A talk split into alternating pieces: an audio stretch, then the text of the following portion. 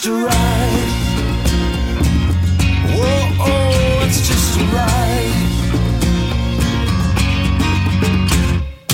Welcome back to the Just a Ride podcast. I am one of your hosts in this fantastic and whimsical trialogue. Trilogue. Trilog, yes. My name is Shaiden, Hey, Shaiden. I'm also known as the Poobah. Puba. And I'm the not Shaiden, known as the Peeba. Yeah, You're the Script pube? keep. You're the pube? I'm the Pubah. Puba. You. that will have to be, that'll be next week's guest. We'll have to be some other kind of ba. And who are you, sir? I am Bear Bear. Bear? In other words, the Non-ba. naked bear. The non ba. Fucking He's non a ba. nudist. And The this, nudist, nudist bear. The nudist bear. and this is uh, episode 31.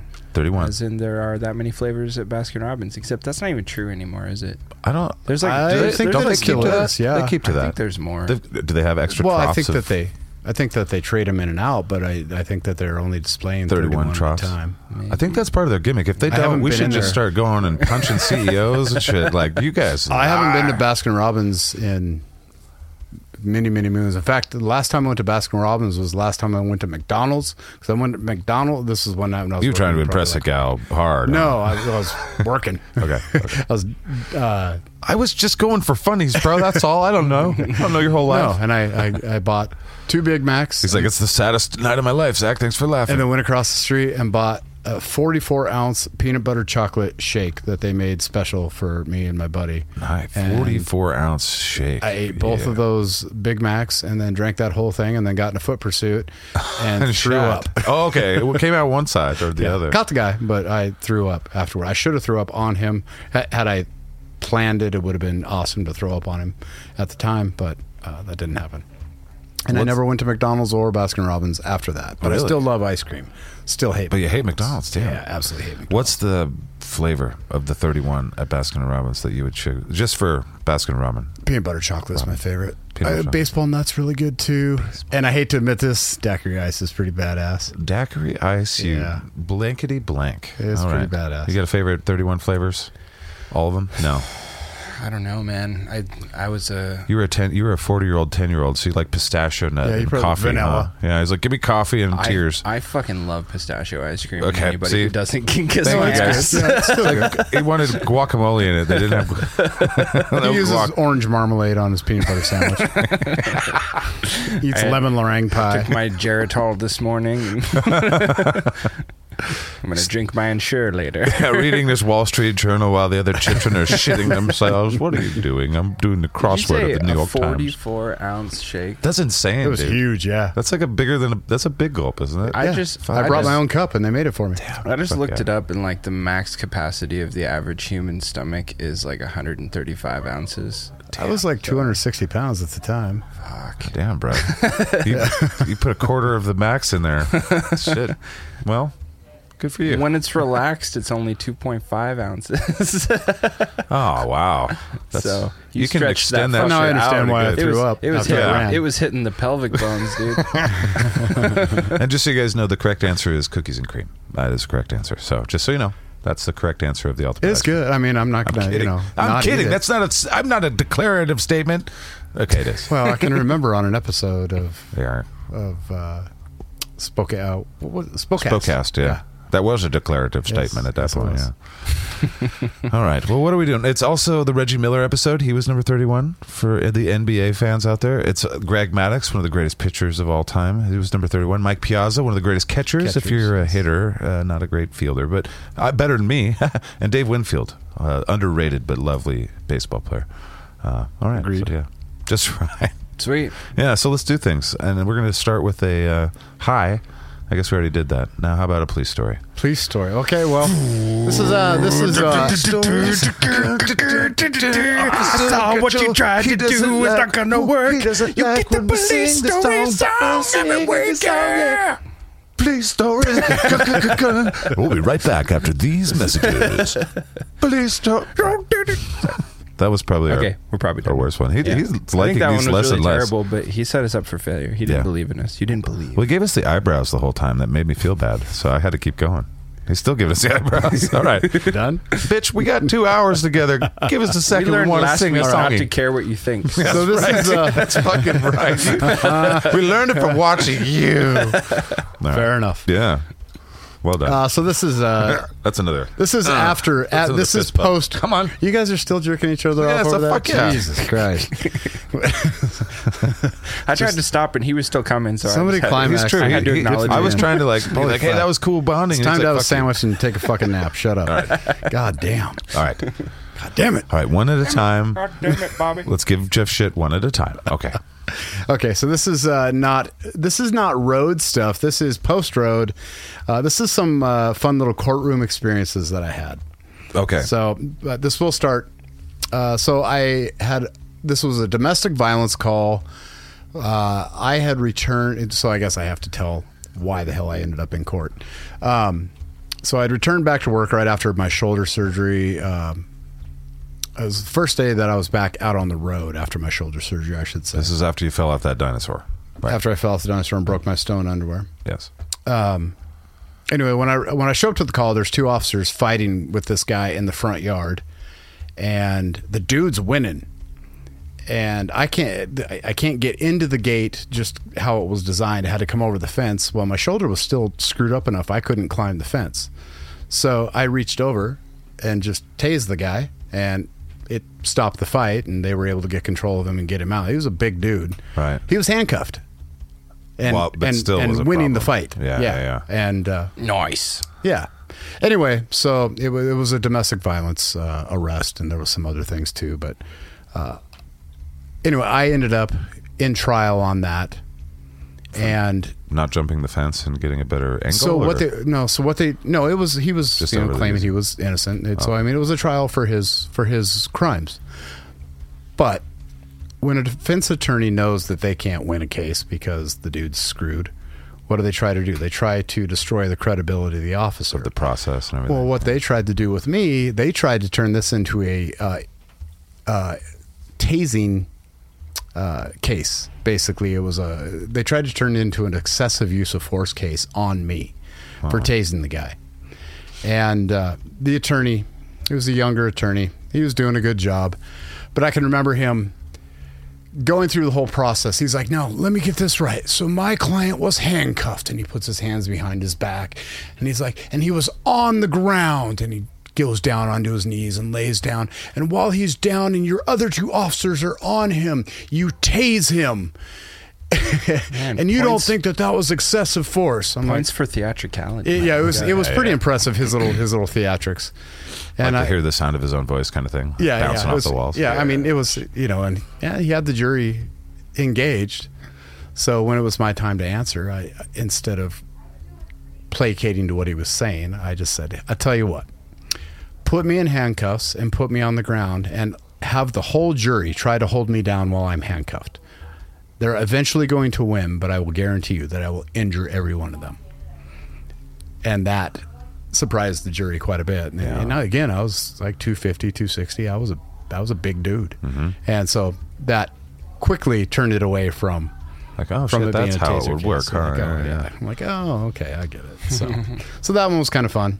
Um, That's a tough one. The public is pretty like in the dark about stuff like that. We Yeah. really don't think that deeply on those kind of things. I object. but it was fun to watch the jury and watch Fair them. enough. Sustained. It was fun to watch the jury get engaged in what he was saying and then respond to what I said. Like, Yeah. oh, yeah, I guess that could probably happen. He was kind of a big dude, so it stopped. It stopped that. And by the way, the guy was guilty and Fair. he did, he did some time. Good. Uh, the other one was a. Uh, the next one was a double homicide case that I went to. Uh, it was an apartment complex that no longer exists, actually. But because of this incident, or Burn, burn. no, no, no, no. But there was lots of incidents like this uh, because it because it was Jeff standard. takes me too seriously sometimes. He's in podcast mode. Roll in No, podcast mode, Jaden. See, look at his face. He's podcast mode. it was one of the last incidents that happened there. I'll tell you that. so, but it was pretty standard allegedly that. not because of this incident. It, we, it started to whittle away at Yeah, it. right. Okay. Okay. All right. So anyway, it was a double ho- homicide that I had responded to. One guy was dead outside. One guy was dead inside, or you know, presumed dead. I mean, I I could look in through the sliding glass door and see that his brains were on the wall. So mm. and he was on the bed, so he was probably dead. Right. But we still have to Just go put in. him back in there.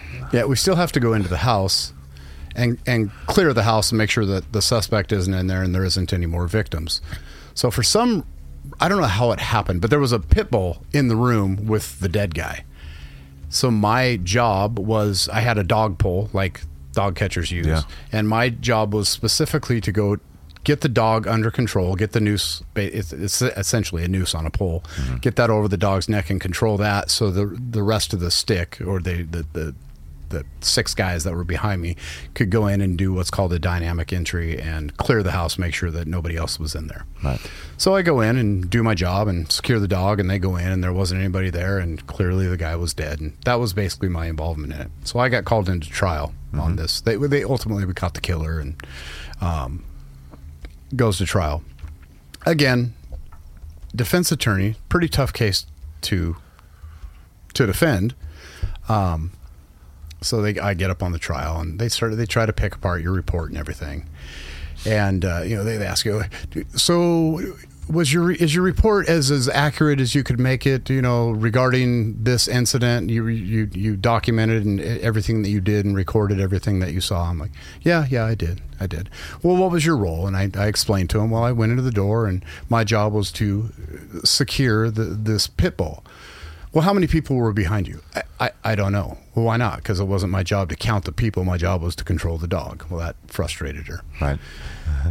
And then, so what did you do next? I said, I went in the door and I secured the dog with the noose. She's like, what did the dog do? I'm like, well, I was able to secure the dog and control it. Well, did the dog bark? I said, I don't remember. Well, you said that you recorded everything that happened that night. Don't you think that would be notable? I'm like, no, if the dog spoke, that would be notable. but a dog barking wouldn't be a notable thing. And I just don't remember if the dog barked or not. It barked 16 Yeah. times walked and into said the hello room. four times. I walked And the- into the room and the dog said, "Getch, I saw the whole Yeah. thing." and the jury started laughing, and, and she excused me from having to testify. Good So story. That's very fun. That is funny. So you can't tell a story like that and then be mad at me and Zaq for being smartasses. Absolutely not. Double wasn't mad at you at all. standard. It's ridiculous. I will not have it. This road should go both ways I or was just none at trying all. to get to the story. we see we're having our fun as well. you throw Um, softballs at us. What are we supposed to do? Just be like, "That's a pretty thing I like a lot." Oh, uh, So uh, you the do it last to one- us anyway too. I All right. know. The last one is uh, really just pretty much a lack of trust in juries. Uh, that we had a uh, robbery at one of the Walgreens where there were three suspects that we ended up catching, and what they did was they they robbed the uh, the pharmacy in there and took a bunch of you know. I don't know. It wasn't even fentanyl back then. It was you know morphine and uh, oxys and such, uh, to the tone of about four hundred thousand dollars street value of Wow. drugs. All right. Anyway, I ended up- Inflation. Yeah, that's where my brain went. Like, my goodness, this is That's about- about a even that- million Back in the seventies, you could get way more fucked up with way less money. Anyway, to give me the Quaalude days, man. So the guy that I caught uh, had he had about two hundred thousand dollars estimated value of pills in his pockets, and his role in that was he was the lookout guy at the front door. Um, he, he didn't enter, but he was you know he was the one supposed So to. everybody alert just them had a whole bunch of anything. money. he He's worth was the the guy that on. yelled, "Look out!" Well, they so they did the robbery. They divvied up the drugs and then took off. That makes sense. the reason I don't have the trust in the juries is he was clearly part of the robbery. He didn't enter and didn't assault the the uh it's not a clerk. What is it? It's the Pharmacist. pharmacist. Thank you, Jesus. Um, It's Zaq, but it's fine. He gets that a lot. yeah, I do. Yeah. It's the bald head. Second under. It's a lot of Second bald under. Jesus stuff. Anyway, the jury did not convict him of robbery because he didn't go in. Because he held the door. they yeah so he got charged with possession uh, w- with drug possession not even for the amount being possession with intent to deliver he didn't get charged with the robbery they they felt that because he didn't actually enter into the into the building that he wasn't liable for the robbery that occurred That's ridiculous. it is ridiculous That's So, like then how is Charlie Manson in prison? I, I, that's thing. a very It's good question Don't juries have to like agree unanimously? On they their did verdict? agree That's unanimously wild. Were they all? Was there like a gas Like leak? it doesn't or shock me at all that some of them would feel that way, but like that Yeah. they all they were like, "Meh, I was I was like somebody spiked the punch that yeah, day. yeah, it seems reasonable. Well, he didn't actually I know go where in the, take I know the where the drugs went. It's like, it's like he was clearly Ah, he's clearly clearly a part of this at the front door, making sure customers didn't go go in. I mean, and they confiscated the drugs that he stole. I yeah, I took all the drugs out of his pocket that he got from the two guys that went in and actually did the robbery. How how would you explain that? Like, okay, like as a police officer, like here's my three people that that did the crime. And they're like, not that guy. And you're like, no, for sure that guy too. He was really there. He has the stuff on him and stuff. No, not that guy. No, he was like he was part of the planning like two hours He's like before. eating one of the pills right there while you're trying to explain this. what an ins- what, Like, how about conspiracy to commit robbery at the at a minimum? right. I mean, But no, but a jury just say, well, they're, they're like just gonna assuming go like with he didn't even know drugs. those guys. He- They just handed him the drugs, and he's like, gave "I'll the- hold the door because I'm a gentleman." Yeah, we got all these drugs. Here you go. You're welcome. Yeah, I mean, They should check the lead pipes in that fucking courthouse. That's So- what something's going on with the water, he was air like conditioning. he was like Peter Parker's uncle Ben just happened to be standing by the door and they're like take these so those are uh, three uh, court, readers desk, readers digest version of uh, courtroom stupid shit. Fuck, that was fun, I've dude. Thank you for that. So. I know there's a lot more. I, I'd heard one of those stories, but at least one. I think maybe two. But that was that was fun to hear again. as as someone who works in uh, litigation support that kind of those kind of stories fascinate the fuck out of me this is We like, it's, it falls apart. The, these systems that we have, it's like we're not really. I mean, we we cooperate pretty good, but when we break down all of our systems, it's like, oh, we're just making this shit up. It's like make believe religion. It's, Well, a lot of defense religions hold this shit together. In general, I mean, their job isn't to necessarily profess their their client's innocence. It's to add the most outlandish subterfuge stories of well maybe this could happen just to confuse a jury that's all they they don't have to be right they just have to confuse one person in the jury what a ridiculous with system. some ridiculous bullshit do you think anybody actually wants to be a defense attorney Yes, Is there's it- a lot of or- money involved in is that. it just i don't know how you can sleep at night but really yeah. i mean even even the money notwithstanding like it's just like it seems like one of those jobs. It's like yeah you got to do that until you work your way up the pole you Right, know? so that then you don't have to be a you got to pay your dues. Or you hate the police so bad that you just literally go home and jerk off about it at night. You don't do that I mean, Not about that. Oh. I, I do about, just about you, Shaiden. you Yeah, just yeah, gotta me the neither. police I'd on- never on do repeat. police, yeah, fuck them all night long. oh, i'm fucking oh my god. Well, all right. Anyways, uh, nothing but peak intellectual energy over here on Just a Ride. That is Thank what we do. We need that. Police stories. Police stories with Jeff Gator. He didn't like the song or us interrupting it all. Okay, I think it's done. Yep. All right. I might be uh, It's hard to tell a it. clear story when two jackasses. two people are, are Well, you don't have to Talking tell it while we're doing it. You got to wait. Yeah, you can, you can t- wait your turn while we're throwing out funny little trying. quips, sir. I was Welcome You to the need ride. to just open yourself to the energy of the police story song. Yes, you do. Let it I feel like you should you. sing along. I mean, you sing. You got you got lyrics you can add to the verses. every time I try to think what can I add to this song, but it's so perfect that There I, you I go. have nothing to add. What a what a fine gentleman. I just wait controlling for the it to be over. situation. It's kind of like Gunnar Halifax goes on forever and ever he and goes. ever. There he goes. He's negotiating with us, and he's putting us right where he wants us.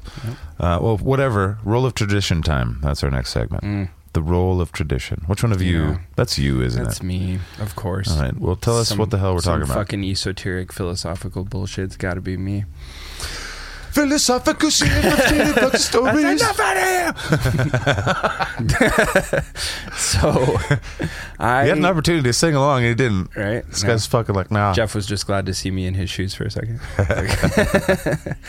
uh, so I wanted to kind of wade into the waters of the role and the utility of tradition in society, any society, not just ours. But Speaking of tradition, do you want some horsecock? yeah, I want some horse That's cock. bear cock, actually. give it.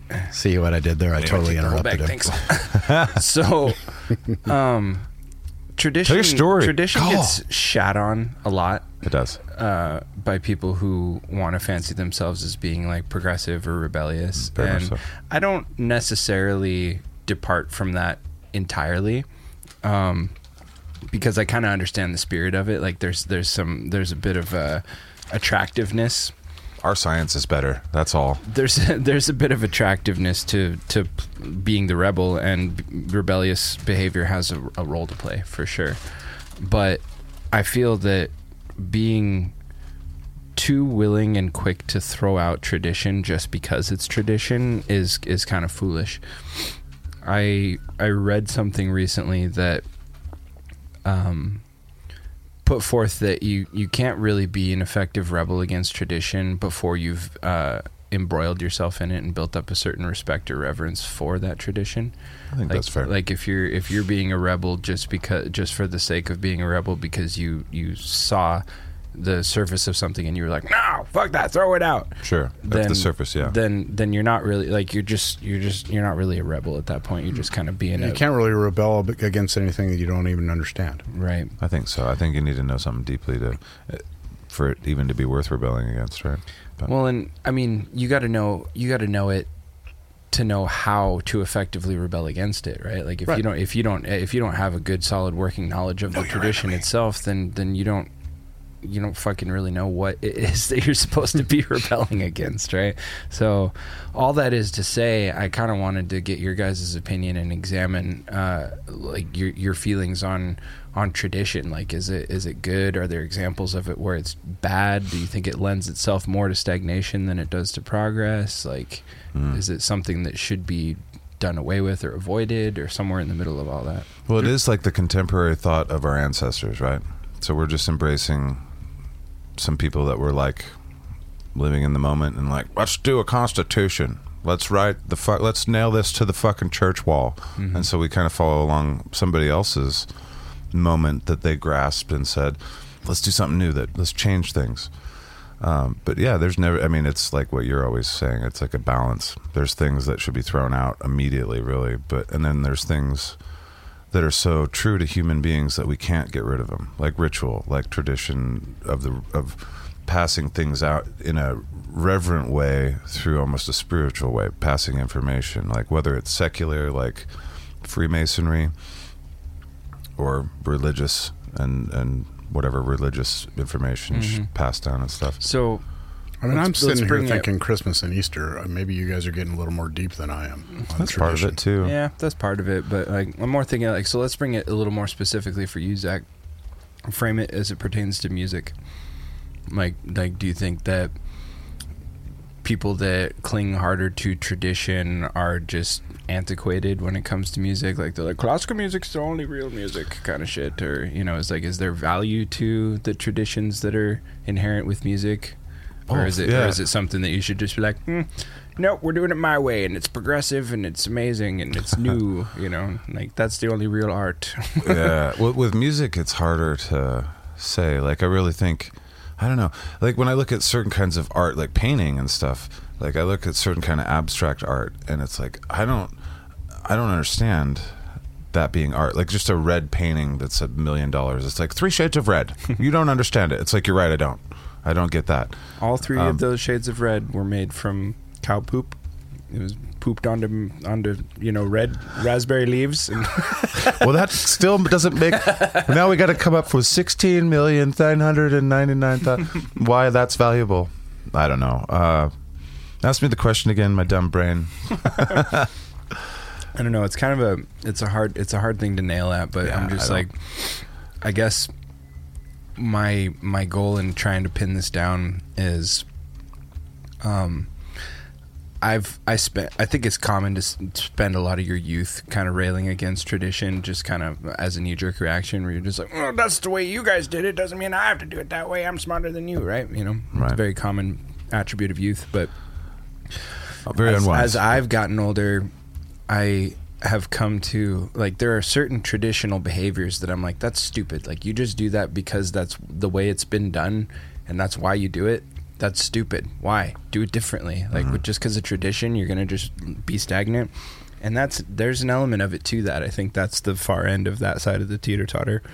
But on the other side, I've kind of come to have more of a respect for traditions, especially as it pertains to like you know art forms or skilled labor or trades that kind of shit where it's like you're essentially those traditions exist for a reason mm-hmm. more often than not. And and you as the person in the present who's working with whatever that medium is you're having a conversation with people that existed decades, centuries before you, and Standing on the shoulders of giants. yeah, and applied Yeah. themselves. And sure, maybe the variables have changed, and but if you don't, if you never spend the time to learn the fundamentals of where they were and what everything that exists and is available to you now, um, where all that shit came from, and and gain a, re- a degree of respect for it, then I don't feel that you can truly become effective at trying to innovate it and push it further or modify it you know like you Yeah. can't- you know and like break the mold like you kind of have to you gotta you gotta learn the mold before you can break the mold i Yeah, guess that's like with the art. I remember doing a time suck research on Da Vinci and learning about all these masters. And then I kind of got into the debate of what I was talking about with the abstract art and then the, the art, the fine art of a perfect human form, and then, you know, these weird forms of, you know, fantastical forms and stuff. And it was these weird debates. But the, basically, the tradition was no, you have to learn each of these pathways to get to the point where you become a master and becoming a master of this kind of art is like the point like you can the tradition teaches you to become a master of something like the same with classical music like if you follow the tradition of classical music guidance Mhm. you'll learn music and you'll get all this and you'll practice this many hours and you'll end up doing these things in life and that's what it looks like and you might write your own shit but maybe not and whatever uh, the tradition is valuable in that sense because you know if you just decide to like fuck Rembrandt, fuck all of these masters before Rembrandt, fuck all those people. I'm an artist. What I do is special. I don't need to know shading and the shit. I'm just going to make three shades of poopy red or whatever. Which that guy probably is a master, and I don't know what I'm talking about. But 17 million dollars for a red painting. But it's like there is a lot of that and where where tradition seems like it's like no we should you you earn a right you know there's a tradition in policing probably where you go through these different things that you must do you must go through you know that's more of a process that's Right. I was thinking more like martial arts would probably be a really good example. That's a where, better one. Where th- Absolutely. there there probably are some probably are some clubs out there now uh, that don't really focus on the tradition of where the fighting style came from, and and within martial arts tradition, it's so much more than just learning how to fight or how to defend.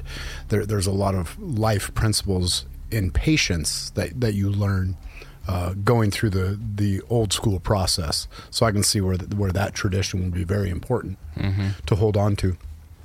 Um, yeah and i think that i think that learning kind of embroiling yourself in a tradition gives you an appreciation for whatever the thing is. Yeah. Even if you decide to change it or modify it or you know apply it to your own needs like you wouldn't know uh, you know whether it's martial arts or or painting like like you were saying Zaq you maybe there's something about that those three shades of red that were so valuable to somebody and it's simply because you're you're not embroiled in the traditions inherent in that and somebody who is like sees the value like holy Right. shit this only came about because of a certain set of circumstances and, I'm and a, you know and it's just like whoa okay so and that I my mean, ignorance knows no bounds you don't you don't have to i mean that's you don't have to fucking gain a deep appreciation of every little thing that everybody appreciates you know Right. but uh, but i guess one of the points i'm driving at here is if if there's something that you're involving yourself with or, or even something that you feel strongly about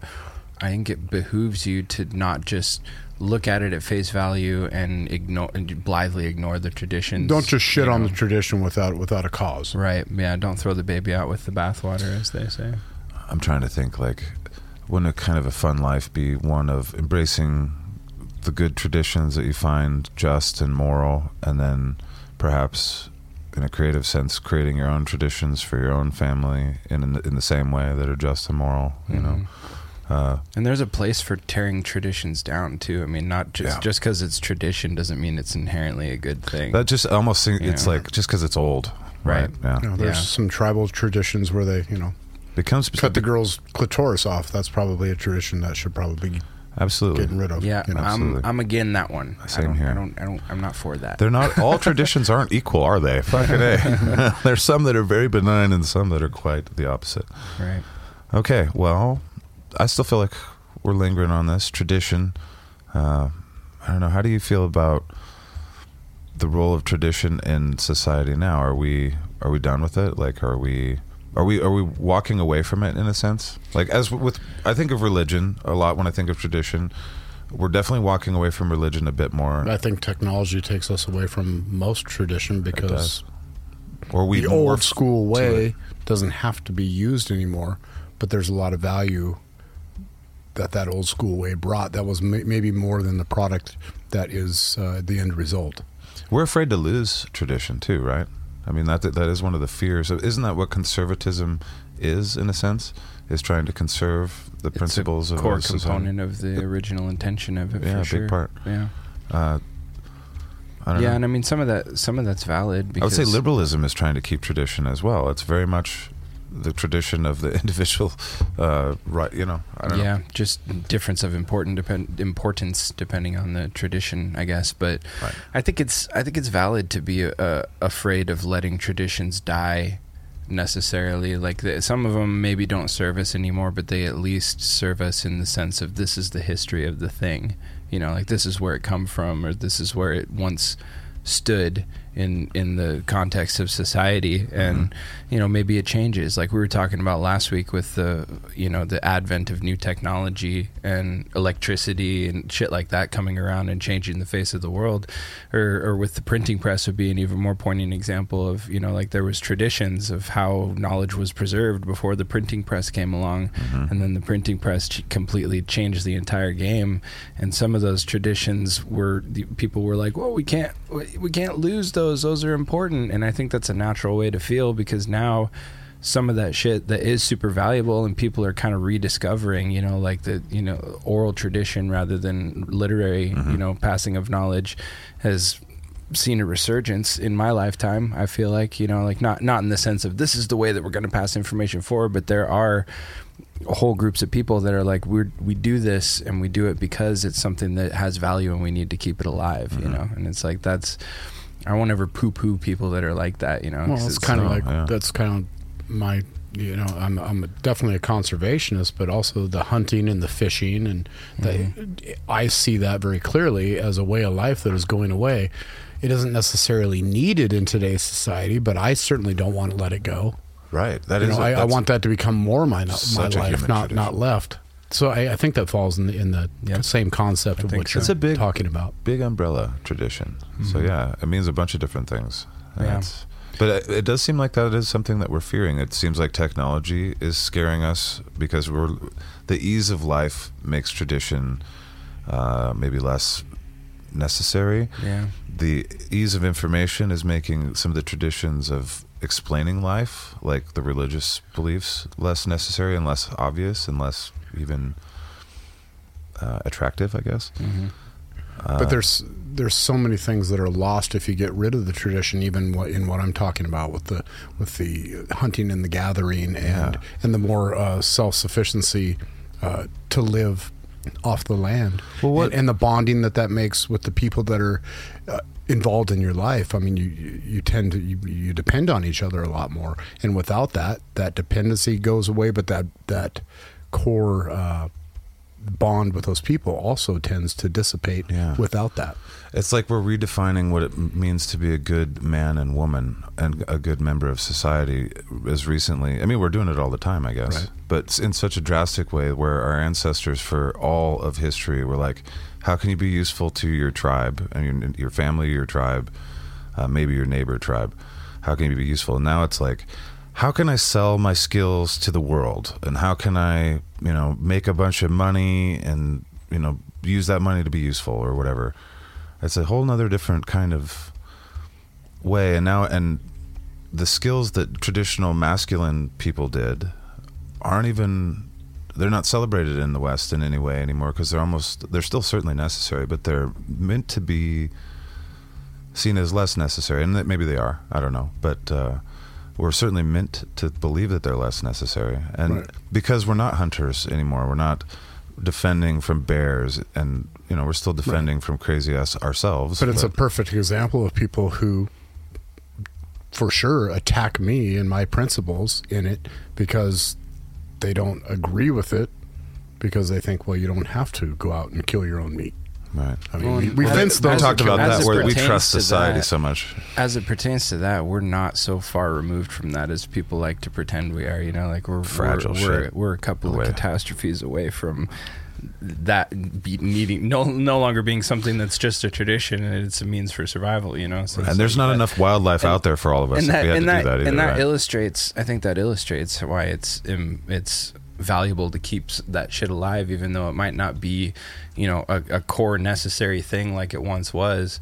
Just letting it go away or tossing it out completely and letting it fade into the annals of history is irresponsible. Yeah, I think yeah. you know whether you like the Reckless, tradition or not. You know what I mean. Like I said earlier, there's a caveat to everything. You know, like some traditions are just poison. You know, like Mhm. I'm sure there are some fucking cults that do terrible things that have plenty of traditions and they probably shouldn't exist in the first place you know? So like that's just because something yeah just because something is a tradition doesn't mean it's necessarily w- not worth dismantling but i just i feel like there should be a, a little bit more widely held reverence for traditions um because it seems like a lot of my peers in in my age group and, and a little younger uh tend to kind of lean towards the just fu- fucking burn it all down. We don't need any of that shit. We're just, Yeah. we'll figure it out ourselves. You know, we we got all the answers, and it's like fucking do do you though? Like, and it's Right. I get it, man. Like it's it's way easier and way I- more exciting to do that shit. But because when you're engaging with tradition, it it requires uh it requires a little bit of faith no matter which direction you go. Because if you lean into tradition before you learn enough to discern for yourself whether or not it has value you have to have faith that the people that contributed to the existence of that tradition before you knew what the fuck they were talking about. Or you know did like, their or like they, had they had to they had good reasons for doing Yeah, what they were doing you know? Assuming that everybody's out to do the worst scenario, though, is really bad. bad yeah, luck. yeah, true. You know, and that's what I mean. Like, you kind of, if you're going to do that, you kind of have to approach it from a position of, of faith, at least Mm-hmm. for a little while, until you can, you're able to learn enough to make a determination. But it requires a little bit of faith on the other side of that too. If you decide to just live absent all that information and be like, I'll, I'll just trust that me and my peers can figure this shit out. You know, it's like, whew, okay. No, Yeah. no. You're talking about the young. No, they're like, quite they're not going to figure it out. They're like, well, somebody will figure it out for me. That's yeah, well, more maybe. like it. Yeah. Well, these these seem like uh, pretty self starters. Want to do kind of want to burn it down, and Yeah. from the Well, there's a place and a time for that. For that sure. energy, you know. I mean, even our founders wrote about it. You know, refreshing the tree of liberty with the blood of tyrants from time to time. Yeehaw. That kind of thing. Let's yeah. water the garden. I know, but when you say that, you're like, "Oh fuck!" But people will, might actually want that. I know 'cause a few think they do. politicians we seems could start with. I'm just ah. Send them poop in a box first. poop in a box, not Right. your poop. Okay. Like probably dog poop. so you're saying escalate a little more slowly. slowly. Okay. You want to like it's like what they're doing to us. You turn the pot with the frog to in it up slowly. I don't want to. I don't want to even eat the frog. I just want the cake at the end. All right. Well, role of tradition. I think there's a lot we could talk about. We could probably go on and on about this. It's a pretty broad. It's a pretty broad stroke. I think we should come back to it. I'm sure there's other ways to come back to it, was in the future. Worth opening Pandora's box a Yeah. little bit.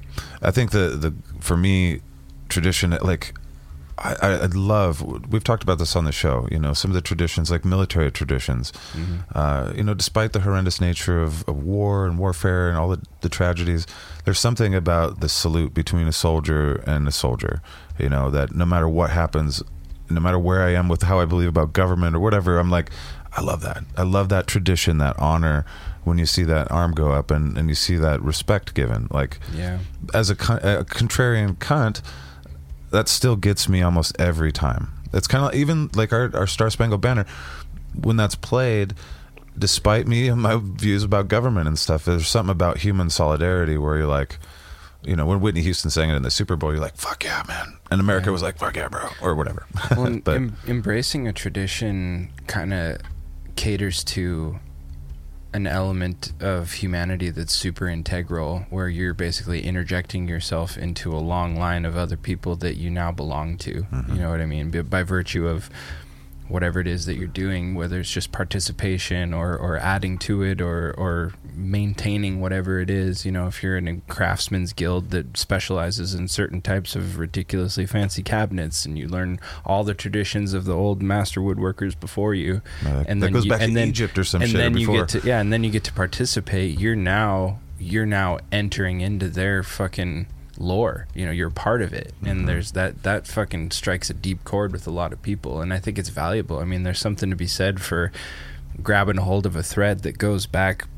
hundreds of years before you even were conceived of and and pulling it a little bit further forward you know Yeah. like that's that's a that's that's kind of a cool piece of of human experience so i think it's worth not just throwing it out readily across the board Well, the three of us are part of the uh, tradition of contrarian discourse. Uh, we three cunts are doing that, so I don't know how we're doing. The We're history will will let us know. it know. only took us 31 episodes Good. We're doing Excellent. great. Uh, can you imagine if like some of the past? Uh, it's weird that we have podcasts in this era because we don't know who the future, you know, people that are going to be important to listen to a hundred, a thousand years from now. You know, can you imagine aristotle's podcast bro Right. Exactly. That- I was thinking about that. I'm like, I don't want people to think I'm associating myself with that, but yes, it's like imagine if fucking Aristotle or Jesus Christ or Buddha Yeah. or you know, nietzsche if Nietzsche had a podcast or if- oh my god, i would listen to nietzsche's podcast that would be Oh. madness It would be madness, dude. Oh my god. or I've James always, Joyce. I've always imagined Nietzsche as a very chaotic individual. Like if you were interacting Stream with him in person, like it's just like ha ha ha. ah, Yeah. Nietzsche, stop, stop, stop, stop. Write that shit down. Write it down. Okay. All right, you guys. So, rule of tradition. We'll come back to this at some other time. This is badasses from history. I like this. oh we're yeah, Gonna, we're gonna go back and, and celebrate a life We're- in their flaws and in their goodness. we're beta testing this as a segment. If you guys enjoy this, we're by no means the first people to do this, nor will be we be the last. But Right. there are. I was just thinking about it, and I was like, there's tons of cool, fucking real people that existed throughout history and and some of their lives are just so like I'm I'm trying to frame it in the context of today and I'm like she did fucking what Right. like holy shit No way that's they could do that wild so I don't know. I wanted to I wanted to test this out. So I'm gonna I'm gonna walk you guys through some some key points from the life of a gal by the name of Julie d'Aubigny. Julie DeBeat. Julie d'Aubigny. Are either one of you familiar? I think I asked you earlier, Zaq, and I- you said maybe not. I thought it came up during the time suck research time, but you, you started to tell me a little touch of it, So and I and I don't think so. So it's all new to me. Let me regale you with the tale of Julie d'Aubigny. She was born in 1673 and died in 1707. She was also known as La Maupin. She was a French noblewoman. Uh, she had some moderate success as an opera singer before dying at a young age. Um, she kind of has become a bit of a folk hero since then. There's some mysterious elements regarding her death and the fact that she never left a grave that Mhm. anybody knows about. You know, so this is perfect but- fodder for uh, mythos. Yes, Folklore. exactly. So, so some of the things I tell you may have been dramatized over the years. Hard to say, but uh, if even half of it's true, this this gal was a badass. If this could be done for your life, you'd be in good good shape forever. So our gal Julie grew up as uh, one of the boys and learned swordsmanship, specifically fencing, from her father, uh, who was a trainer of, of pages at Louis XIV's court in Oh, Paris. shit. So kind of no slouch there. Yes. Um, at the age of 14, she seduced her dad's boss, the Comte de Armagnac, marrying another guy on paper, then running off with a third paramour, her fencing master, a man named Serran, to Marseille, where she began singing in the opera. So already, 14, she's manipulating world Already. politics and She's shit. halfway through her life at that point. already True. she's Exactly. off. She's off to a hot start. Yeah, she's already too late. She should have had three kids by then. So she she started an affair with a, a girl, which at the time was very like Unheard of. very unheard Or of, very not Or- talked yeah, about. very Yeah, very yeah, not was talked about exactly- and, it and socially funny. frowned upon. Yes. We'll put it that way, right? Um, so she she this this girl ended up being sent to a convent to become a nun Oh man. get thee to a nunnery, you know. And so uh, Julie follows this this love of hers to the convent where um, where her parents set her in response, and then and then placing. She she took the body of a dead nun. She didn't kill the nun. I think I told you that earlier, Zaq, and that was not true. Okay. She took the body of a dead nun and put it in place of uh, the girl that she loved in that girl's bed at the nunnery. Without committing any any real crimes other than probably grave robbery or some shit. and then set the entire place on fire to cover their escape. Nice. Brilliant. yeah, right. Took a dead nun, put her in her They girlfriend's clearly didn't have juvenile hall back then. Clearly. And a lot of people in Hollywood have heard this story too because they've taken that fucking trope to town. So, all right. Uh, so so her her legend grows, and then uh, she goes on to beat the the Duke of Loon's son and two of his flunkies in a The Duke of Loon. The Duke of Luynes. L U Y N E S, if you want to All right. look that shit up. Well, that's Uh, fun.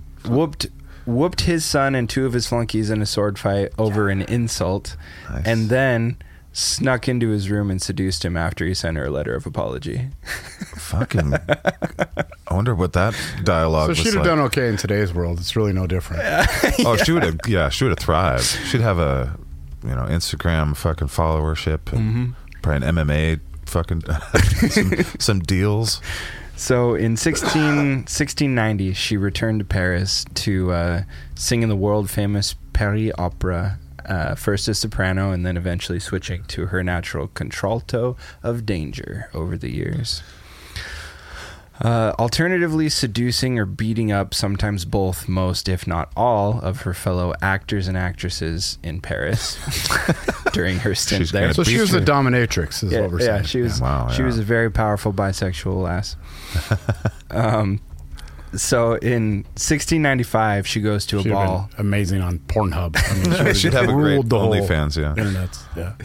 1695, she goes to a ball in Versailles and uh, ends up kissing a young woman there.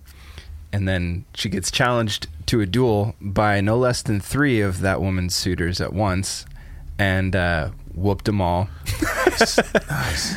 which was amusing enough to the king uh, to for her to get another royal pardon. Nice. Wow. so he was like, he was like, mm, all good. that was awesome. That's like some gladiator shit. Like give her, up. give her a fist bump. they deserved it. I didn't like two out of the three anyway.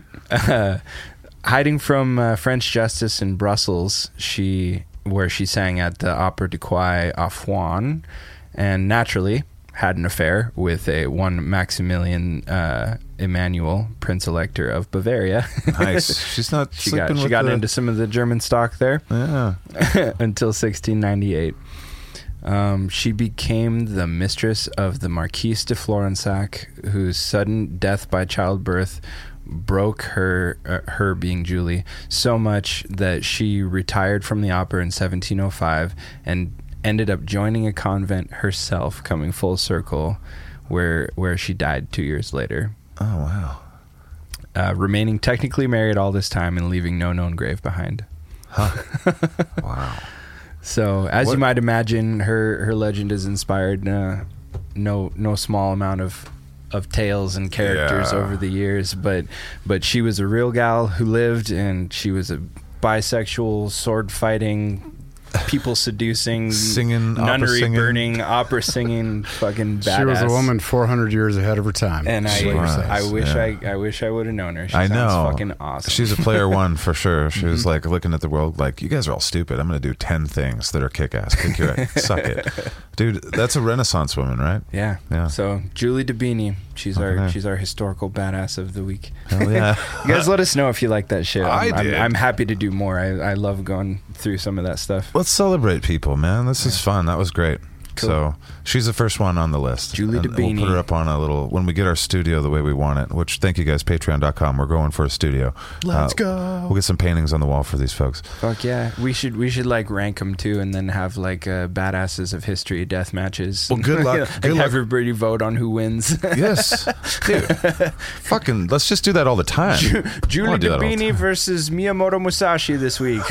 Place your bets. That would be. I'm in. I got goosebumps over the goodness. I want. I want. All right. I think we're going to switch it up to uh, our next thing, which is Reasonable's Party. Uh, This go. one's going to be a little bit more serious, but who knows how long. It's the draft. Hate it. Good for you. You got good instincts.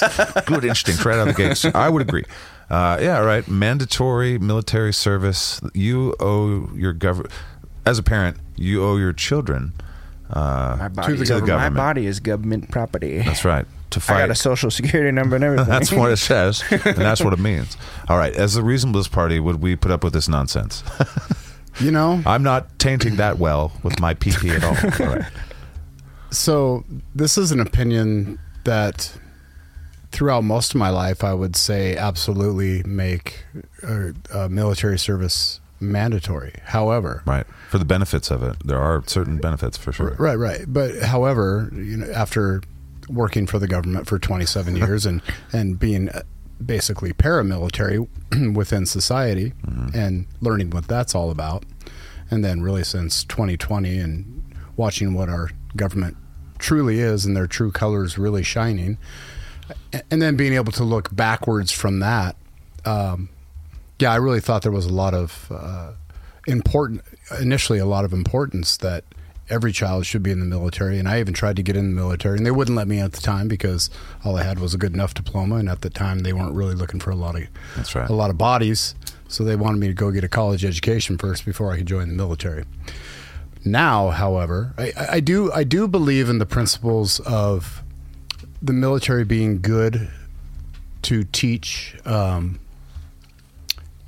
to teach people how, how to have independence and, and live with structure for their for themselves and be able to get things accomplished for themselves and maybe build some self confidence.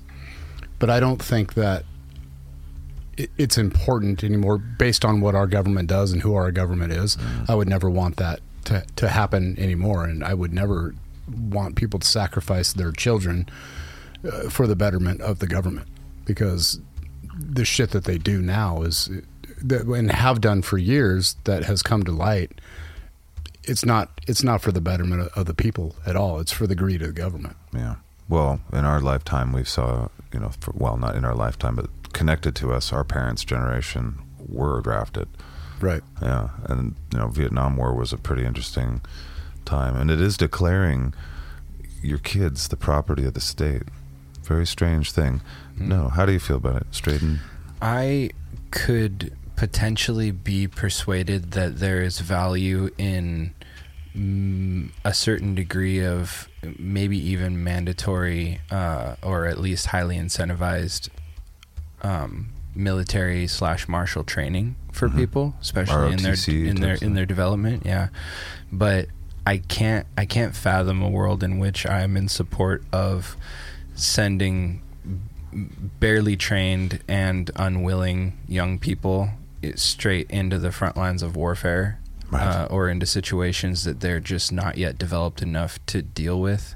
Uh, Not, not only that, like and and throughout history, armies of conscripts never fare well against armies that have actually been trained and want to take the field. You know, so I don't I don't feel like the the things that you gain by forcing people into military service outweigh the the the um, liability of it Right. you know, even from a tactical standpoint, let alone a moral standpoint. So, based on that, I've never been a big fan of the idea of a draft because it's just basically to me, if if we get to a point where the government's like, well, we got to have a draft, we need more bodies, they're just looking for fucking cannon fodder. They and. I kind of find that despicable. Yeah, you know, like if don't- we're if somebody is on on our beaches and in our air and in our fucking front yard, You won't have to fucking draft anybody. exactly Yeah. right you that's know. that's We'll kind of be out what i there. was I'll be out there. thinking for the for the purposes of uh, the actual protection of our own country i could see the utility in doing so But, like we were just saying, it wouldn't that's be not- necessary. that's not well, and that's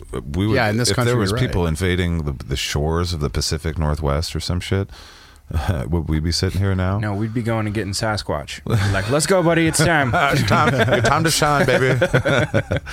so I, I have a feeling that everybody, all able bodies, that's like you're saying, a conscript versus a person that lives, a soldier that lives in their area, it's ten to one the value. I mean, that's I think Easily. historically, dem- yeah, or hundred to one perhaps. But you know, Yeah. then again, there's a lot of people that talk about if there was some sort of civil war here, here, what what they would do. Well, most of them are so goddamn out of shape and stupid. They wouldn't know what to do to begin with. uh, government would dissolve at that sense because we're the civil war between the north and the south in the 19th century made sense because it's like well they're the south and we're the north now the people that disagree today would be like well you sit across the table from me and i'm going to have to stab you in the middle of the night because i hate your politics that's Right.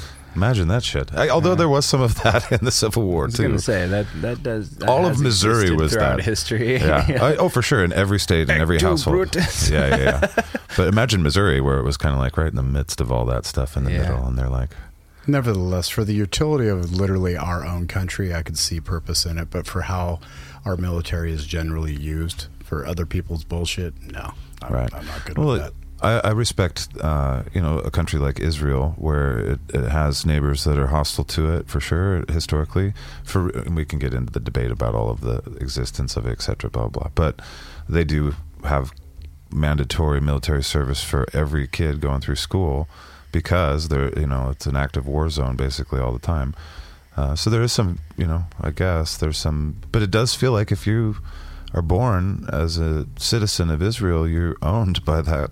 I mean, it's like it's your time to go out to the to the fucking fence and put your head up over the thing. Mm. It's like, geez, So let's explore this a little bit deeper and a little more specifically as it pertains to the reasonablest party. okay, What at under what circumstances would it be reasonable to go to war? to go to war, Right. Because I mean, if we're if we're talking about conscription, would that ever be a thing that would even become an issue if the reasonablest party was running the show? Good question. You know, like, and that so then that begs the question by extension: What would we go to war for? Active attack upon us would be my. Yeah, only retaliation. I mean, there are resource things in this world that we have now, but uh, the reasonablest party be, would be working to free market the world, right? It is already doing that. The, the world is trying to go there anyway. So it's like, you know, free enterprise, cooperate more. So we shouldn't be attacking folk for really any reasons other than So, we're, we've been attacked. Like what Jeff attacking said. as in open kinetic warfare, or Yes. or attacking as I don't know. When you get into the cyber warfare, it's like we're already under attack. well, pretty cyber heavily. warfare, but also what if what if a country is openly and aggressively uh, a threat to the existence of our way of life, even if they're not directly attacking us, but they're eroding us, Mm. or like their their their morality or exists. they're so or they're so diametrically opposed to our values, and they're becoming so powerful that if they stay unchecked, then we're going to be on the losing end of that equation. I never want to be part of preemptive shit. I guess I, know, don't know. You want to build just the best defenses and give people the benefit of the doubt, I guess, and try for diplomacy and let the market like just keep trading blue jeans with people. It's like I will here. We want your cars. Here's our blue jeans. Fucking please, let's just not mm-hmm. eat each other. I don't know. I feel that way in my heart, but the intellectual side of me that's very cold is like that hasn't gone well for most people that have held hard to that stance in history, you know. Oh, we haven't had it has for some, but Well, we haven't had as much decentralization of markets as we've had in the last, you know, hundred years or so, and it's true. and we've had It the best quality of life. field. But a lot of that's due to just technology too. We can give capitalism its due for sure, but it's also technology has a few smart cunts have brought forth things that have made our lives so much easier and made all of this possible. And whether or not that could have been possible somewhere else, I'm sure. But you know, like a Serbian guy came here and did that, uh, Nikola Tesla, and a bunch of uh, people that come from uh, came here just to use our system. You know, did it. But their Mhm. brain from Serbia came here and did it. I don't know.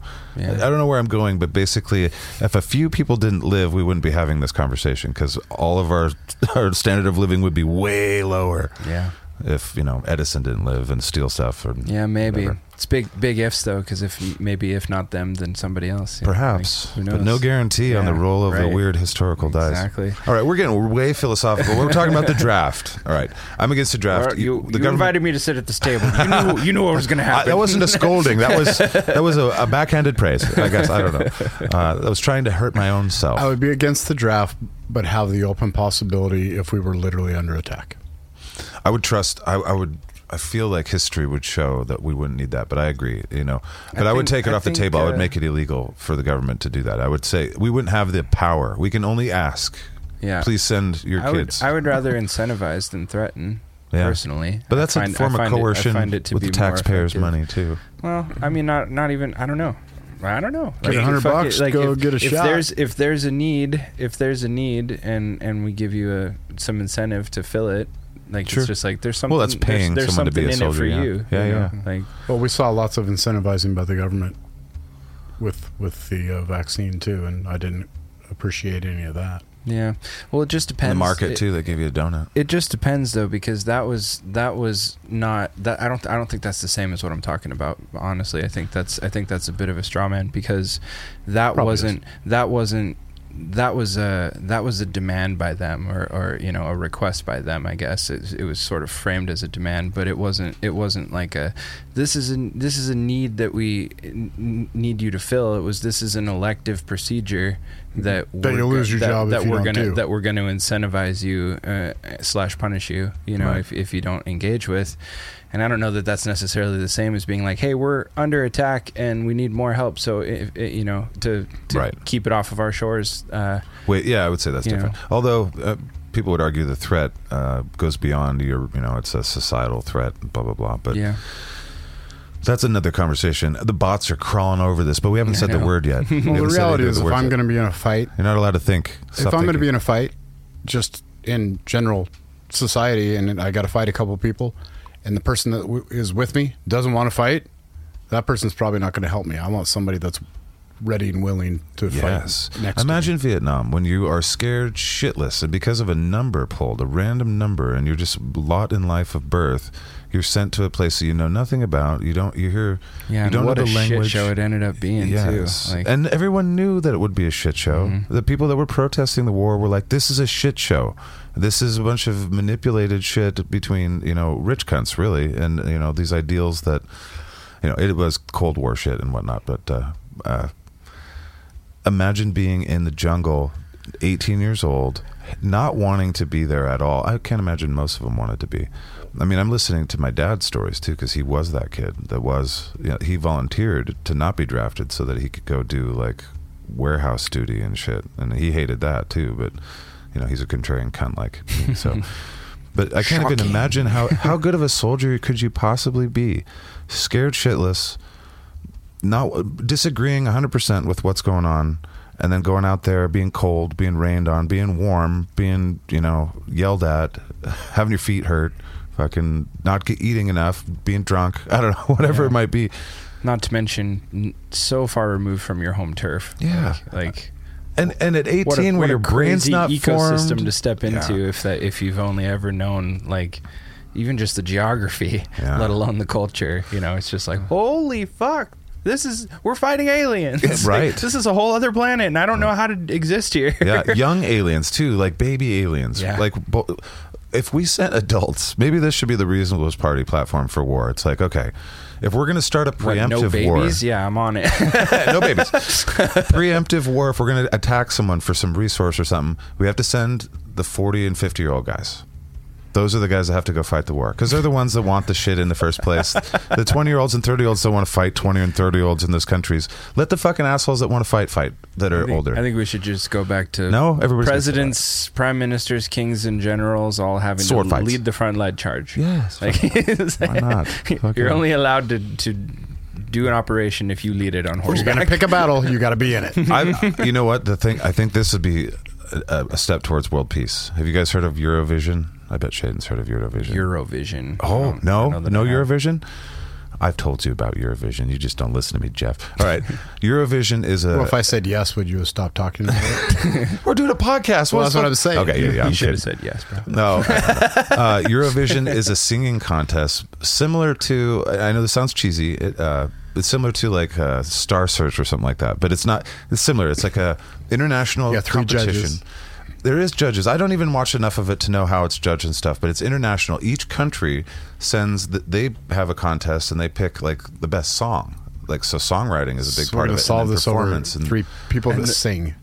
Yes, And then, and then yes. the judges are like, "Show me what you got." Yes, It- dude, it brings Europe together in a way that, uh, in a in a cool way. David Hasselhoff would win every time. He doesn't though. That's the thing. But most of the time, but it's it's fucking kind of cool. And if the rest, if the whole world would get together and do something like that, it doesn't.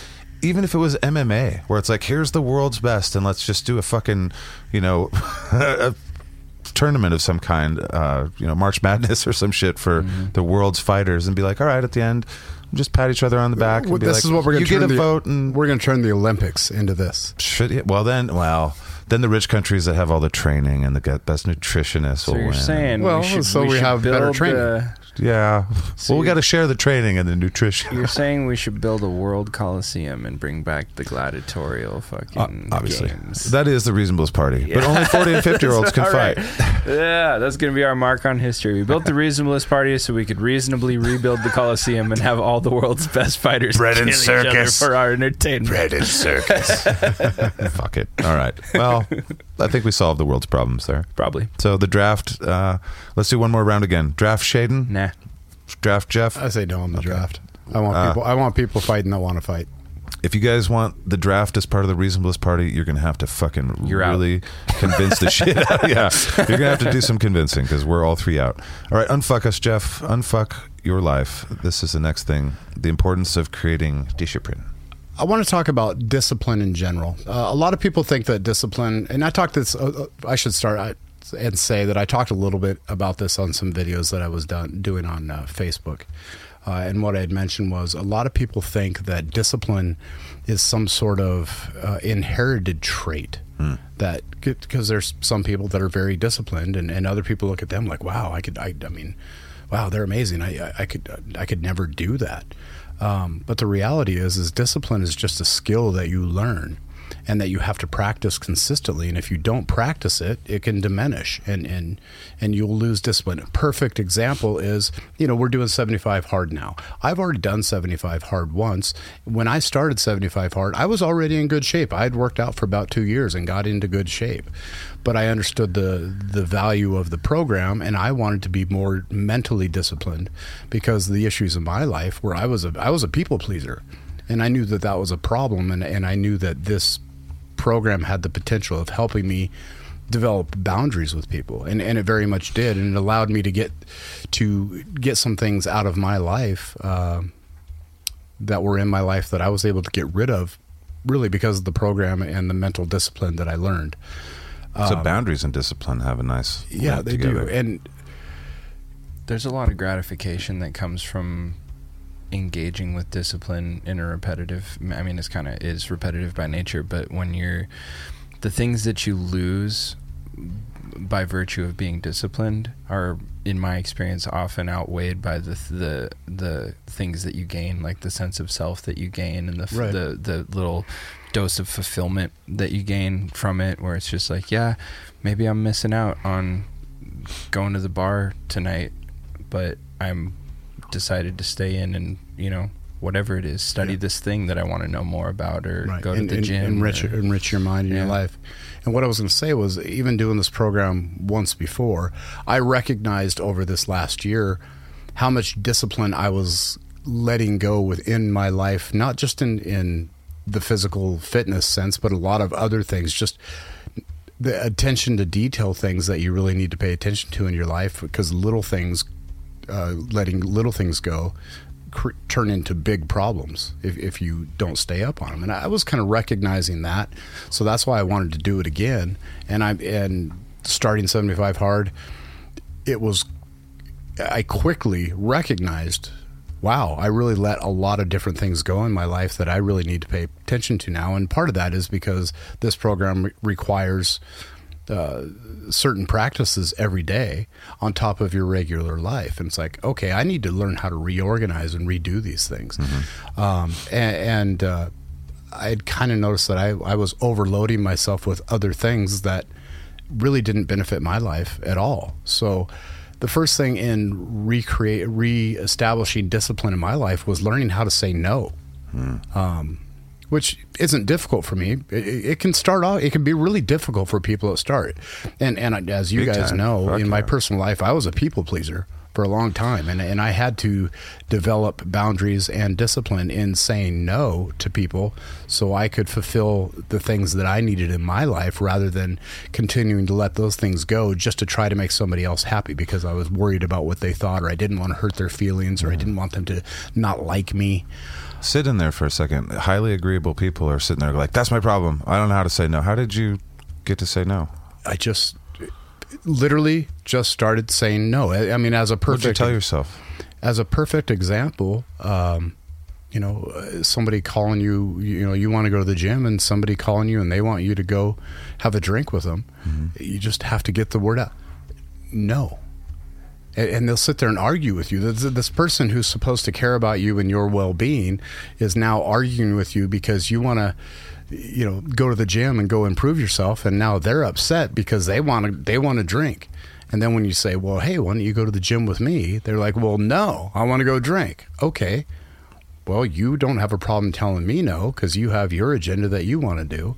Why should i have a problem telling you no because i have an agenda that i want to do? Clearly you don't care enough about what i have to do and you're sitting here trying to convince me that what i have to do is not important when it, when in fact it's very important to me. So maybe you really just don't care about me that much. So and some of it, it had to be removing some people from my life. Quite frankly, mm-hmm. people that I, you know I thought that I cared about, and quite frankly, I, they, I thought that they cared about me. But when it came down to it, I learned that they they really didn't.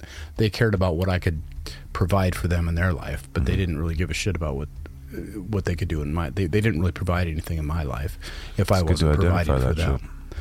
Um, so learning how to say no to other people so you can stay on task was huge and learning how to say no to yourself when right. you want when you defer gratification you, yeah when you want to pat yourself on the back so hard for doing something good it's okay to say hey right on i felt good but then if you just stop doing what you're doing you're going to lose all that growth in, in your discipline mm-hmm. does that does that make sense yeah and it's really the no is the biggest part of discipline saying no so you can stay on course. Don't let get stubborn about it. Don't let people take you off course. If you have a regimen or things that you need to get accomplished in a day, make that priority. You get those things done first, and then if you have time, then you can go help someone else out or go play or, or, or, whatever it is.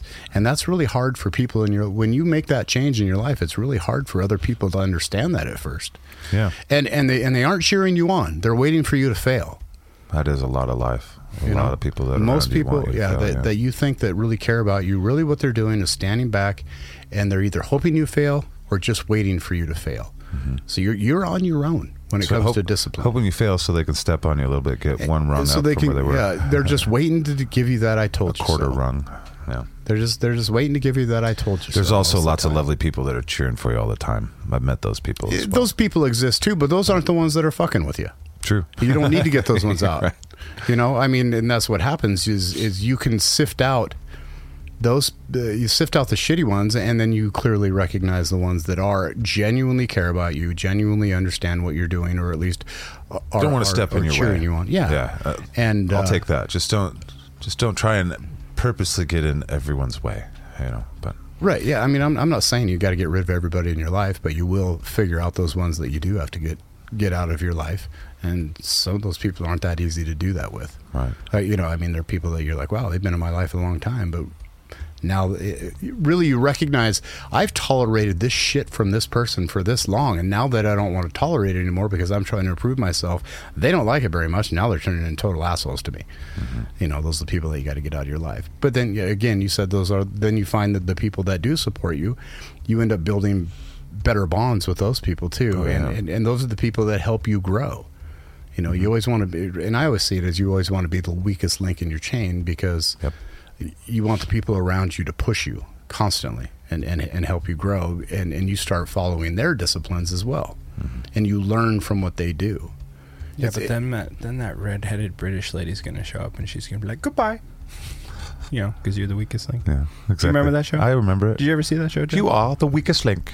Goodbye. It came on right after deal or no uh, deal i believe Fuck, that sounds really familiar. She, she, had some pretty hardcore burns on some people. Iconic. that was pretty. I think I think living in in the manner that you're describing is also a good way to determine how much a thing really matters to you as well for, to yourself, you know, because if yeah. like if you're if you're trying to be dedicated to something and then you just find yourself, I mean, not to say that the moment you get derailed from something, you should just be like, oh, I don't really care about this as much, you know. But there are times where if you spend a certain amount of like a, a decent length of time, like more than a couple of days, you know, but if you spend a decent amount of time beating your head against the wall and you're just like, I fucking actually hate this. Like, I don't care about this as much. And it kind of makes you fucking reevaluate a little bit. Like, and I'm not saying like stop taking care of yourself kind of stuff, you know, but like if you're dedicating yourself to a project or, you know, a, a field of study or some shit like that, and then you're just like, getting further into it, sacrificing, and you're finding no fulfillment. It's like, hmm, maybe I should step back and figure out why I actually thought I cared about this. And sometimes you find out, uh, actually, this isn't my path. You know, I need to readjust. And But I, I think it's my it's my personal opinion that this all starts with self care, and that self care is is physical fitness, good diet, and feeding your brain positive things or or, or learning something. The kind of the, the, the honest with your principles of, Yeah. of of seventy five hard. Really, that's just the best. Excuse me, the best example to use because that's the whole purpose that it was encompassed is to build discipline in your life, and it actually works really well. But I even prior to doing or knowing anything about seventy five hard, I I believed these principles uh, were the key to then moving forward into other abstract things, which it, whether, whether it be jobs or entertainment uh, or, or hobbies uh, that you could go into. You you had to be under in control of yourself and and have that discipline within yourself to even learn new things mm-hmm. and and go out and experience new things. do you think discipline evolves over time? if you continue, you, well, it evolves and, and grows if you practice it. Yeah, I think that it can be ever growing and, and you can become more and more disciplined in, in a lot of different areas in your life. But if you don't practice it, then you can you'll never be disciplined. And we all know a lot of people that have zero discipline in their life and they, they bitch and piss and moan about their life, but they aren't willing to do anything to make it any better because it's uncomfortable.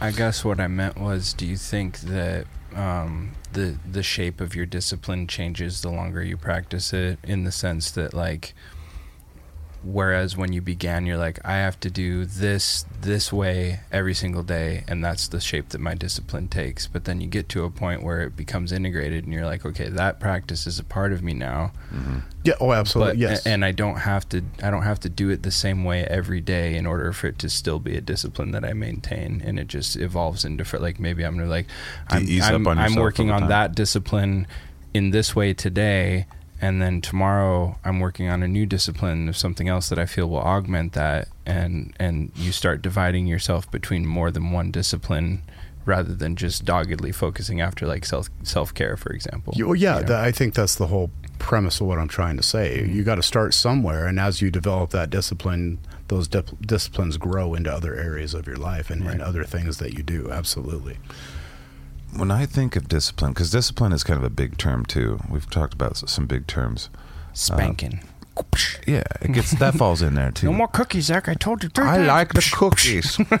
so does Angus. Uh, but there's like a corollary with with discipline, and discipline could be temperance, it could be chastity, it could be uh, it could be separated into a few things in the old old thought. But uh, some of the old thinkers would talk about discipline, and it's coupled with grace, and like when I see, because discipline without grace is coarse and sometimes self-serving ish, or it looks that way. Um, I don't know. Uh, George Washington was like, you know, you need to be able to be stern and this and that. And you need to be, but you also need to be graceful, so as not to be. It's part of humility. It's part of these things.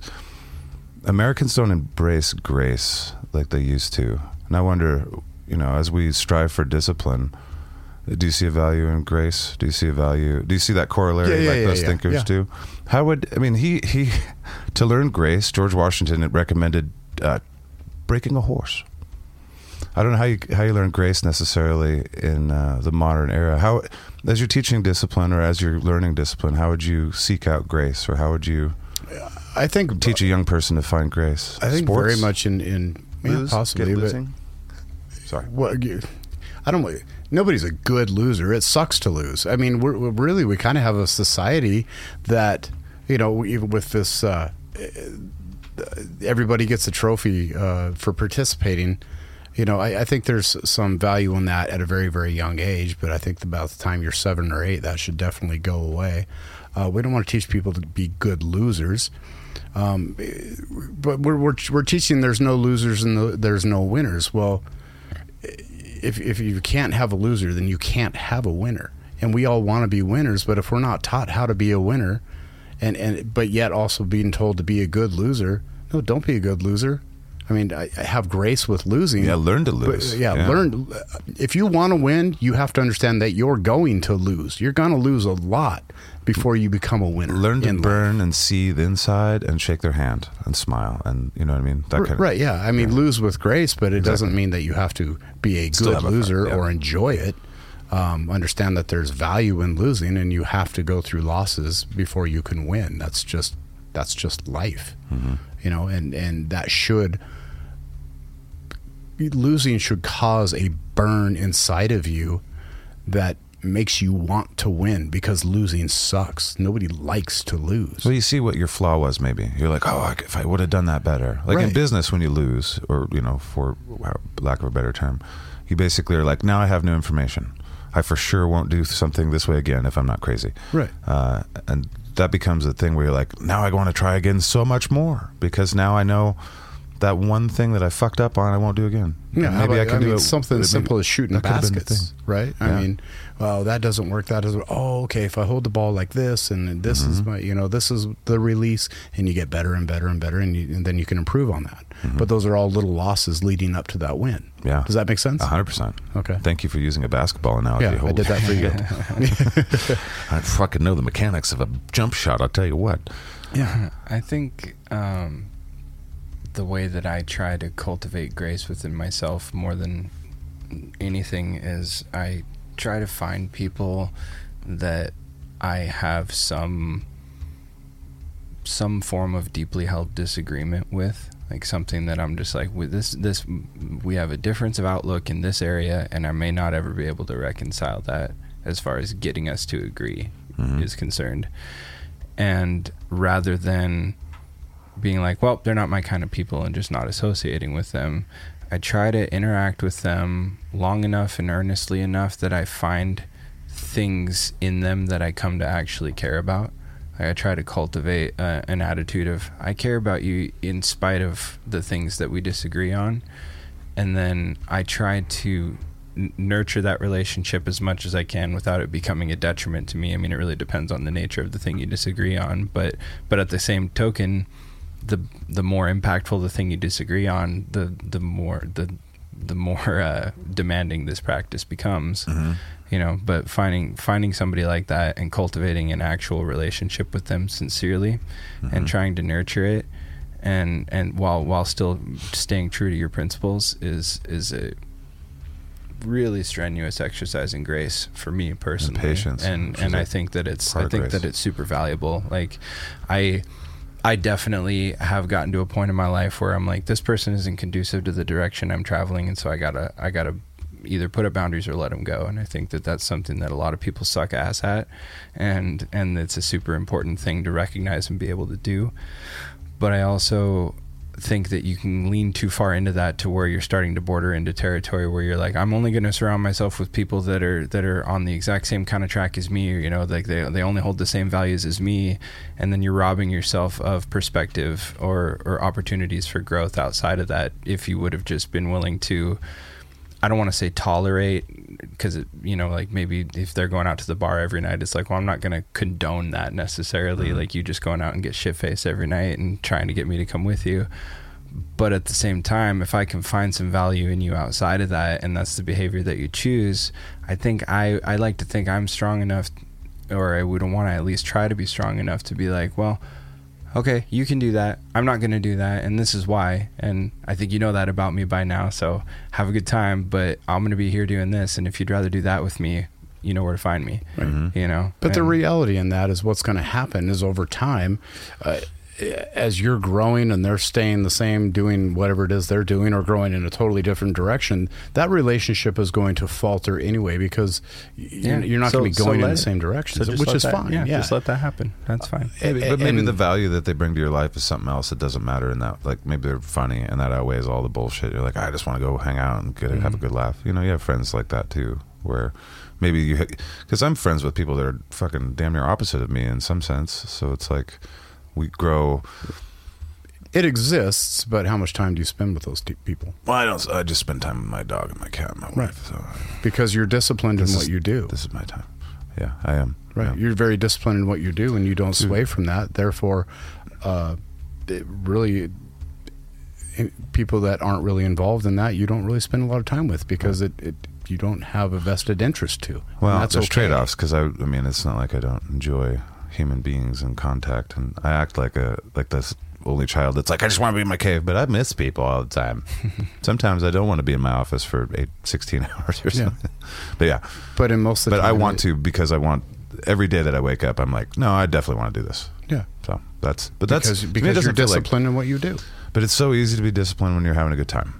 Like it's harder to be disciplined in the military when you're like, fuck, I don't want to do, or like what you guys are doing. That's, I mean, I'm disciplined in the fact that I don't phone it in and I don't not do what I say I'm going to do when it comes to like put out these art forms that I promised that I'd do to no one that no one asked me for.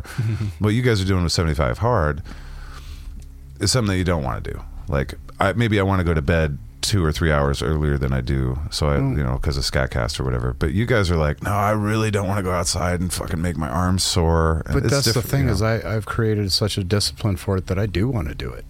That's great. I fucking, love. I, I mean, I get excited when the weather's cold and shitty see. That's fucking what a great mindset. That's a good because I know it's going to That is suck. stoicism. It's, it's only going to suck for forty five minutes, and I'm going to get something out of it. That's a good Probably just it. cold and wet, but it- there's a sense of a, there's a greater sense of accomplishment when you're out in sub-zero weather and it's a blizzard and you're the only motherfucker out there doing something to try and improve yourself. While everybody else, I mean, that's really what you're. You got to tell your brain. Your brain starts doing. That's like I'm it. I'm the only one out here right now. I'm. It's almost like I, right now I have a leg up on everybody because I'm the only one out here doing this. And it's not an arrogance. It, it's what gets you through doing that. It, and you I just that. get yeah. excited when the weather's shitty because it means there's going to be less bums down by the river where I walk, fucking trying to bum smokes off Right. of me. stab you. you. You bring that up, and I know I've said this on the show before, but uh, when I was growing up in the basketball world, I had a seventh grade coach who was impressed by this kid who was just out playing basketball in the rain. And I don't, I bet this is just a story made up just to motivate us because it motivated me like crazy. But he's like, I guarantee that kid makes varsity because he's out there in the rain. He's out there in the snow. He's shooting hoops when you're sleeping. He's shooting hoops when you're chilling and talking to your girlfriend and, you know, seventh grade girlfriend and Right. stuff. And I took that to heart.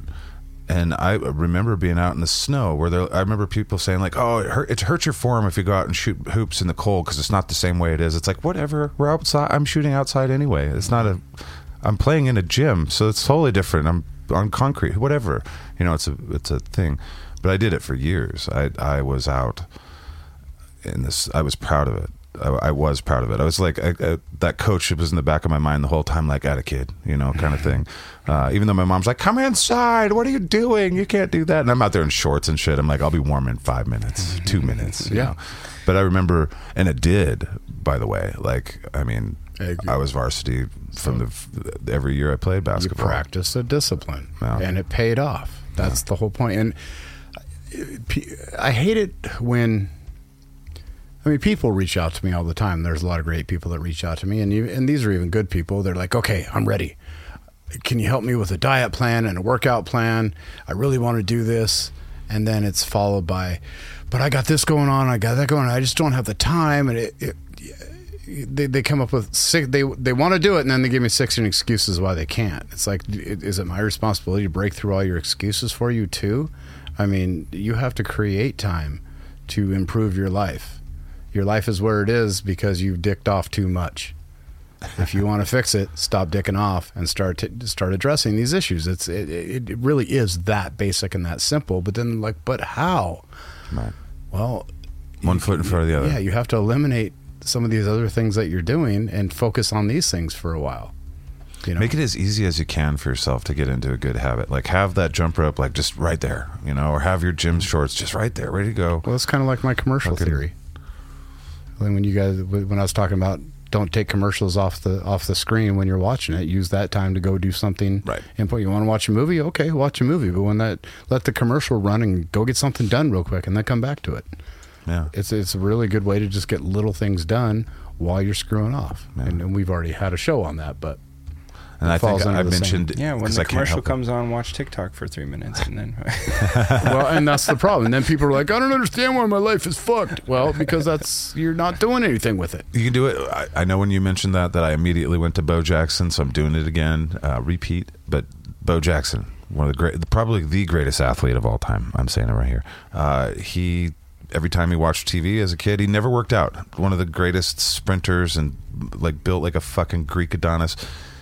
He just did push-ups and sit-ups between commercials. He would do push-ups, one commercial break, and the whole time for three minutes. That's pretty good. Mm-hmm. And then uh, and then same with sit-ups, and he do and then he did other calisthenics between commercial breaks. And Don't he do was sit-ups. Bo They're bad for your back. They're bad for your back. Don't True. do sit-ups. Yeah, you know, evolve with the science. Evolve with yes, yes.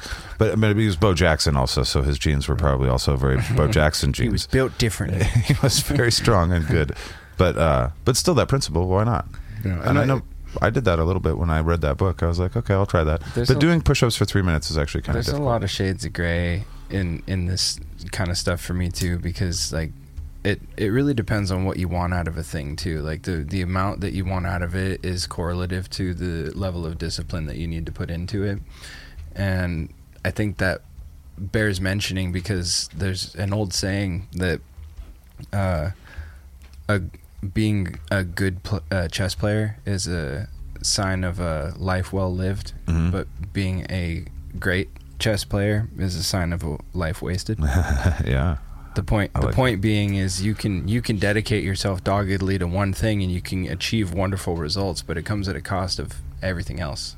You know Well, what I mean? So and that's that's not I'm I'm not saying work out, but also treat yourself like shit because you don't want to miss out on that too. It's, Right. I'm I'm not being that overly simplistic, but I'm just saying like you're you don't have to be. It doesn't have to be a, a zero or 100 a, uh, an off or an on game necessarily. You know, like you can. You lot of can- people you are that way, You can go. but, I am yeah. going to dedicate myself to this enough to achieve this result, and fiddle with it until I figure out this is how how dedicated I have to be to that to get the result that I want. And it might not be mm-hmm. I'm going to be the best or I'm going to be the most fit or I'm going to fucking run in the Olympics. You know, but if it is, then you then you have to have that level of dedication. I still you know? just think that that is as far as I mean, you might hate your job and hate your, you know, your husband or your wife, your boyfriend or whatever, and hate where you live, and but I still think that the best place to start is your diet, Mm-hmm. your exercise, and what you're feeding your brain, mm-hmm. and you know, everybody talks about, oh, but it's so hard and you need to take breaks and stuff like that. You've been taking too many breaks. That's why you are where you're at. So maybe focus, hyper focus for a while until you get this dialed in. And then, and then when you're in a position, then you can kind of take breaks a little bit later. Mm-hmm. But I think that if you take care of those three things that I mentioned to begin with and get that dialed in, first off, it builds a confidence inside of you and, and, and uh, lets you know that you can accomplish things. And then that bleeds into the other areas of your life.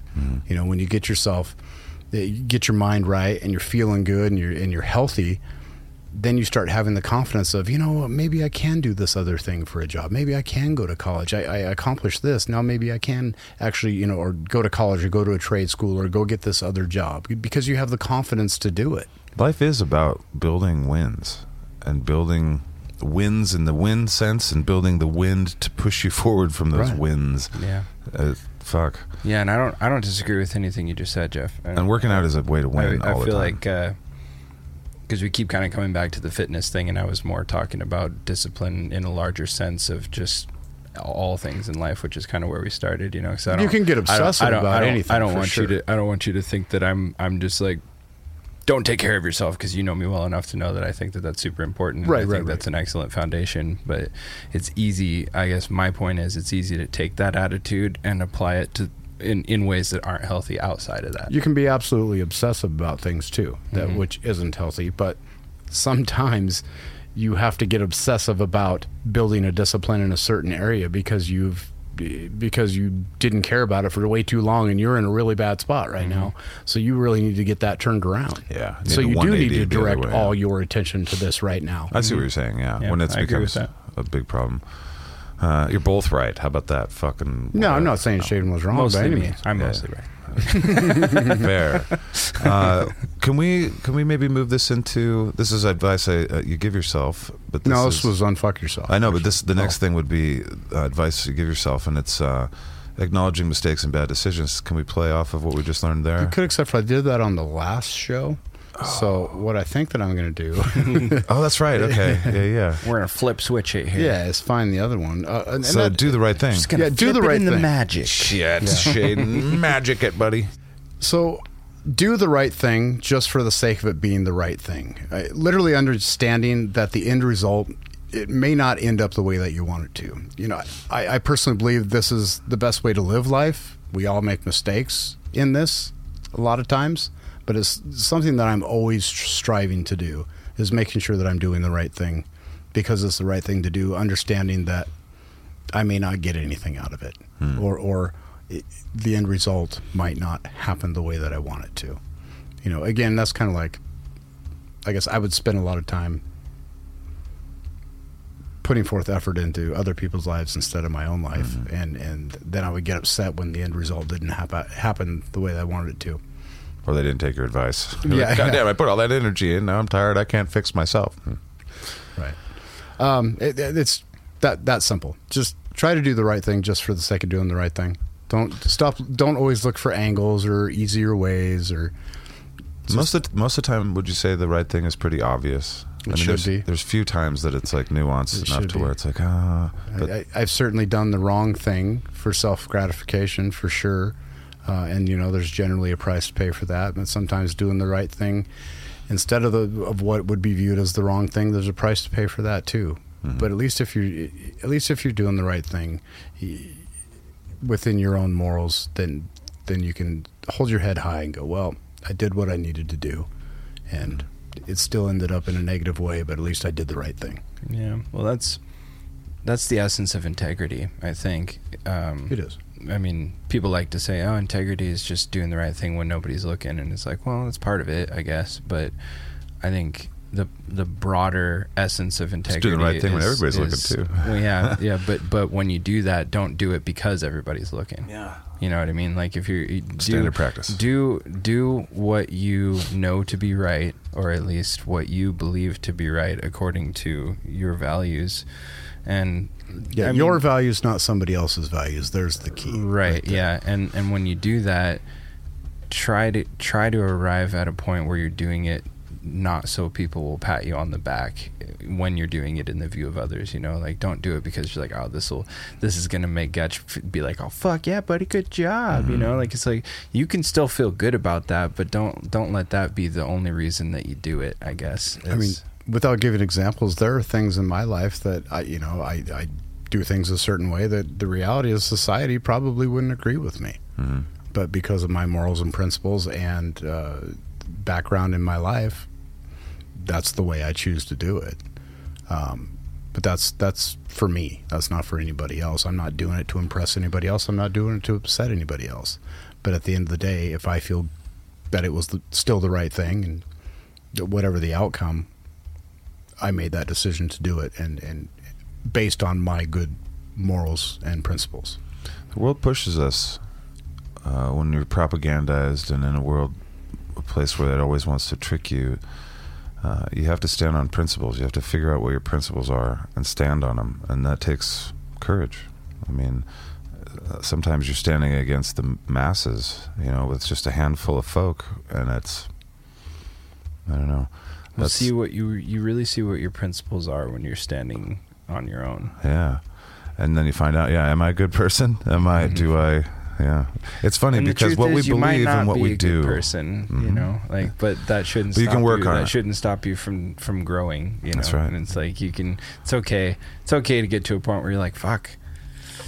I'm kind of a piece of shit sometimes.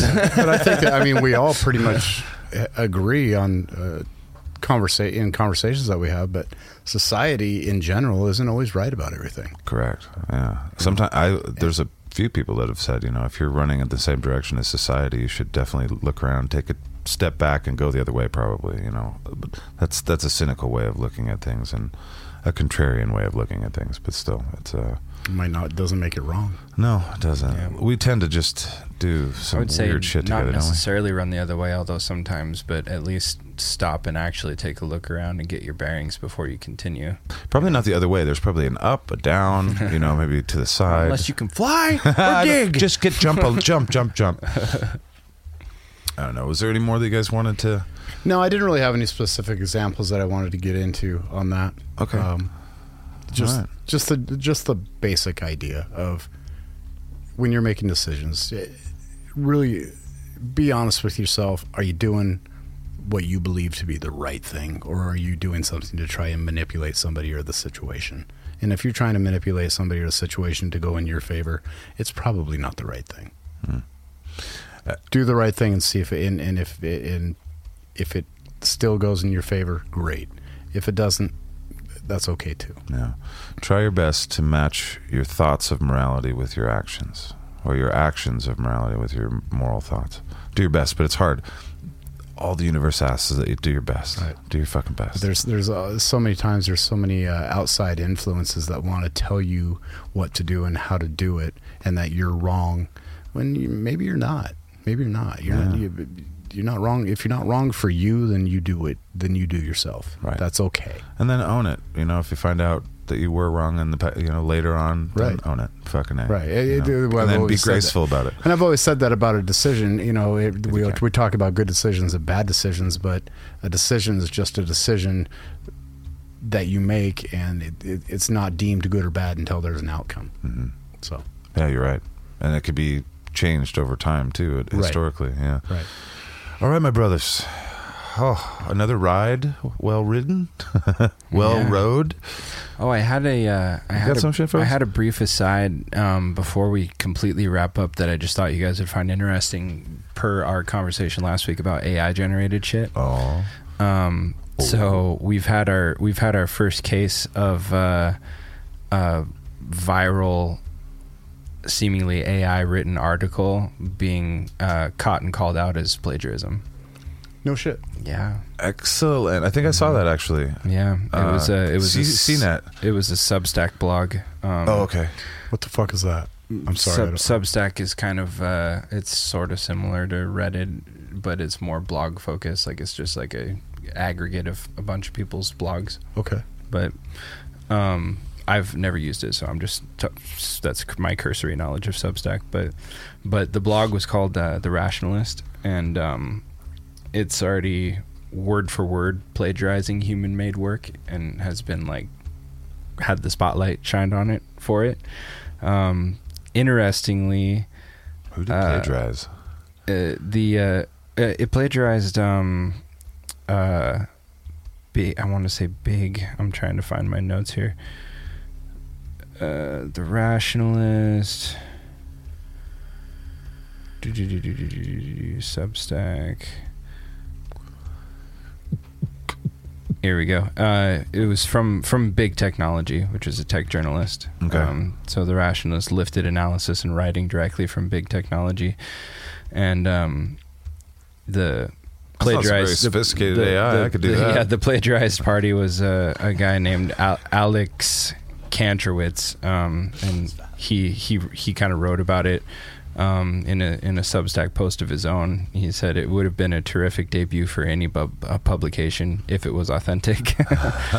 but uh, the interesting part about it is um, there is seemingly very little means of recourse, if any, for the guy who wrote it, because it's like, what are you going to do? Sue the AI? Like it Yeah, was just a it was just a programming issue, you know. So it's just like. hmm. See the guy that wrote the code. that created it? I, know. mean, like, I don't know. how far back to the chain do you go? Right? Who Like- invented the internet? Give him a it lawsuit. really kind of comes down to like, was the intention to plagiarize, or was it just something that kind of happened because the code was poorly designed in that regard, or uh, I don't know. But anyway, not not a big long story. But I thought since we talked about it last week, you guys would find it interesting that it's like, whoa, whoa. yeah, I got one that I wanted to add last week that I forgot about, and that's based on the AI thing and based on the facial recognition that you were talking about.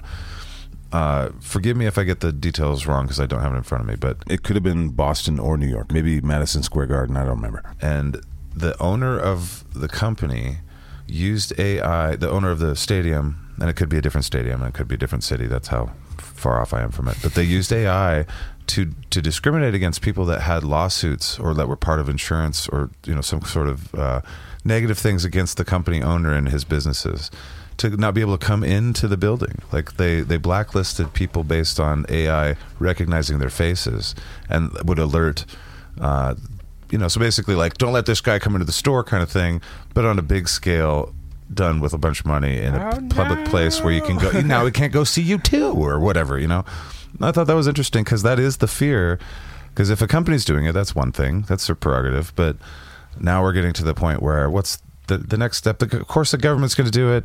At what Yeah. point are they going to do it, and how are they going to use it? And you know, like you said, of course you're going to use it, and you've used it in the past, uh, just in policing. But One step closer to Skynet, baby. fucking bro, what are we asking? I don't know. Incidentally, so back on that, uh, taking my lyrics and do and do it, the AI putting music to it. I don't even have a computer, so if I was to send you some of my lyrics, Oh, do you know how to do that? I have no idea. I didn't know. I've not known that that exists. That Okay. thing that you're talking. About. You could find it a lot easier than I could because you're a lot smarter than I am when it comes to that stuff. Maybe. In all your free time, is that something you'd be interested in checking out? Just 'cause- That's just because I want to see what time, he happens. says.